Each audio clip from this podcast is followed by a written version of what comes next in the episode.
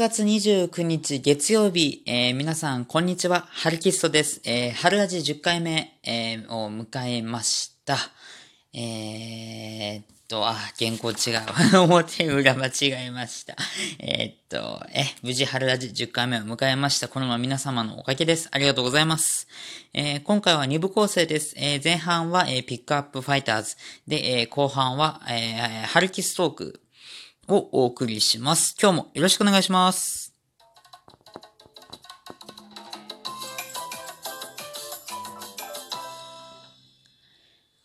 えー、春ラジ、えー、前半はピックアップファイターズです。えー、まずは楽天6連戦を振り返、6連戦を振り返っていきましょう。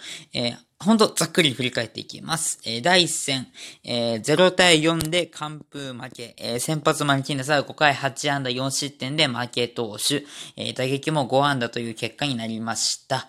えー、第2戦、えー、2対5でファイターズは敗れています。2連敗です。えー、2回中田の2回、2号ソロで先制。3回に太田のタイムリーで2対0にしますが、5回に先発ルーキー川野が4失点で、逆転を許し、えー、8回にもルーキー鈴木健也が1失点で敗戦。えー、中田に2号ソロが飛び出した試合でした。えー、第3戦、えー、8対5で勝利を収めております。初回、太田の2号ソロホームランで先制。3回には西川のタイムリー。5回には中田の3号ソロで追加点を加えると、先発バーヘイゲンが6回2失点の好投を見せ、来日初登板初勝利を記録。えー、野村は4打数3安打の活躍でした。えー、続いて第4戦。1対7で負けております。えー、先発有原が6回5失点、自責が4。で、乱調。えー、打線も4安打野村のバースデータイムリーの1本。得点はその1本のみでした。えー、第5戦、えー、4対18で、え大敗でした。えー、3回先発先発加藤が先制を許しますが、4回にスタメン出場の杉谷が右打席でホームラン。え、5回に近藤のタイムリーと中田の4号ツーランホームランで3点のリードを展開でしたが、えー、ピンチ、その裏、えー、ピンチ、加藤がピンチを背負い降板、2番手玉井が大炎上。その後、堀も投げたんですが、イーグルス打線を止めることができず、5回だけで10失点。その後もずるずると失点し、え、18対、4対18で大敗を喫しました。そして、えー、昨日日曜日第6戦、6対4で勝っています。えー、初回、中田の2試合連続となる5号ツーランホームランを放って先制。3回にも2点を取り、4回には西川の第1号ソロホームランを放って突き放します。で5回にも、えー、相手のパスポーで 6, 6点目を奪います。先発杉浦は6回2失点の好投を見せました。しかし、8回に登板した鉄腕宮西がブラッシュにツーランホームランを打たれ、2点差に迫られてしまいますが、9回秋吉が抑えて、なんとか逃げ切りました。えー、先発杉浦が勝ち投手、秋吉にセーブがついております。西川中田が1本のホームランを含め2安打1打点、清水が2安打、あ、失礼しました。清水ではなく、えー、っと、中田です、ん？中田じゃない。ごめんなさい。清水ですね。清水が2安打、石が1本のヒット、あと渡辺も1本のヒットを打っております。で、28日現在のゲーム差をお伝えします。えー、1位がロッテ、8連勝中のロッテで、えー、です。えー、2位が楽天。えっ、ー、と、1のロッテが8勝1敗、勝率8割8分9厘で圧倒的首位。で、2位に楽天、6勝3敗で、1位のロッテと2ゲーム差。で、3位は西武、えー、5勝4敗。1つの貯金1ですね。で、4位がファイターズ、えー、4勝5敗、借金1です。で、5位にソフトバンク3勝6敗。で、6位がオリックス1勝8敗。えー、なんとここでオリックス6連敗です。えー、ゲーム差をお伝えします。えー、首位の差ですが、え、ー、と、1位と2位の差、ロッテと楽天の差が2ゲーム。2位楽天と3位西武の差が1ゲーム。3位西武と4位日ハムの差が1ゲーム。4位日ハム、5位ソフトバンクのゲーム差が1ゲーム。5位ソフトバンク、6位オリックスのゲーム差が、えー、2ゲームということになっておりまして、えー、1位ロッテと日ハ日本ハムのゲーム差は4となっております。いやー、ちょっとね、カード巻き越しちゃったんでね、ちょっと不安も見えるゲームもあったんですが、ちょっとね、次の試合に期待しましょう。さて、えー、ラジオネーム、えー、エニワのちーさんから、えー、いただいたんですが、セパ両リーグの順位予想と西川選手のセールスポイント、今年の一押し選手を教えてくださいといただきました。おっと、ごめんなさい、今、ハンが落ちましたね。はい。で、えー、っと、僕が順位予想したんですけど、まあ、あくまで、まあ、一ファンから見ての順位予想なんで、そこまで期待しないでください。まずはセリーグ。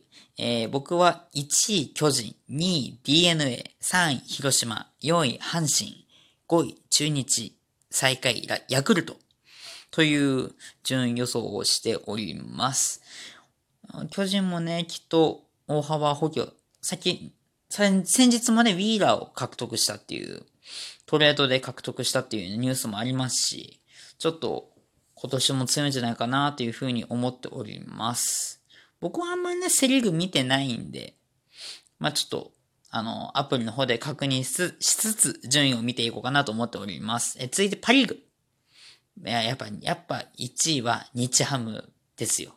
まあファンなんで、なってほしいっていう願望なんですけど、まあ1位は日ハム、2位が西武、3位がソフトバンク、4位が楽天、5位がロッテ、6位がオリックス。という風な順位予想です。日ハムはですね、あの、まあ、一応選手の時に、また、ごめんなさいね。その、一応選手の時に、ちょっとね、伝え、教え、えっ、ー、と、なんで1位にしたのかっていうふうにお伝えしようかなと思っております。で、西武はですね、やっぱり僕から見ても、やっぱピッチャー陣がちょっと荒れるんですけど、打撃が健在なんですよね。秋山、ちょっと放出とかしましたけども、もう全然、山賊打線は健在ということで、きっと打ち勝つんじゃないかなっていう風にちょっと2位予想させていただきました。ソフトバンクもですね、ソフトバンクもやっぱ強いんで、あの、バレンティンもいますし、えー、柳田、松田、えー、などなど、とんでもないピッチャー、バッターが山、ワンサがいるんで、ちょっとね、侮れます。もしかしたら1位になるかもしれないし、とにかく A クラスは入るんじゃないかなっていうふうに予想しております。で、4位が楽天と予想しました。どうなるかわかんないですよね。楽天もこのファイターズ6戦戦ってますけど、かなり手強いで、総理とかもガンガン活かしてやってくるタイプなので、浅村も怖いし、ロメロも怖いんですよ。なので、ちょっとどうなるかなっていう感じですね。で、5位がロッテ、で、6位がオリックス。っていう感じですね。ちょっとね、オリックスには頑張ってほしいですね。まだ一勝しかしてないんで、ちょっと明日からどこと戦うんだっけな、オリックス。確か、えー、っと、西武ですね。ライオンズと戦うはずなのでね、オリックスにはちょっと頑張ってほしいなっていうふうに思っております。で、西川選手のセールスポイントなんですが、まずは足の速さ。いや、羨ましいですよね。むちゃくちゃ速いですからね。羨ましいですよ。僕ちょっと足遅いんで。で、そしてその脚力を活かしたプレイ、えー、もちろん盗塁用であったり、内野安打にしたりとか、そして守備の、守備範囲の広さ。あれはね、もうピカイチだと思いますよ。あの、はい、とても期待しています。そして、なんと言ってもあのイケメンな顔。羨ましいですよ。僕からすれば。絶対モテますよ。まあ、モテるかモテないかっていう話なのかって言われたらね、ちょっと違う気もするんですが。えー、イケメン、足が速い、そしてね、プレーもいいプレーばっかするっていう、もう僕はもう好きですね。はい。一押し選手、残り2分となりました。一押し選手は、えー、僕は3選手、えー、野村、上沢、マルティネス。この3選手を、えー、押していこうと思っております。もちろん、他の選手も好きなんですが、今シーズンは特にその3選手を押していこうかなと思っております。えー、まずは野村選手ですね。野村選手、あのー、見てる限り開幕スタメンなんですよね。開幕、えっ、ー、と、8番スタートでスタメンで出まして、そこから結構試合一番出てるんじゃないですかね。野村選手が。で、長打力もこの間の楽天第、えー、っと、第3戦、楽天の第3戦ではもう3安打猛打賞という活躍もしてますし、守備も安定してます。えー、とても期待してもいいかなというふうに思っております。で、えー、マルティネス。マルティネス、やっと帰ってきましたね。その去年も怪我で出れなかったんで、ちょっと今シーズンは2018年ぐらいの2桁勝利をちょっと望んでいます。そして、なんといっても、えー、明日のゲーム、なんですが、ソフトバンクとの6連戦、札幌ドームファイターズ、ホームゲーム開幕戦です。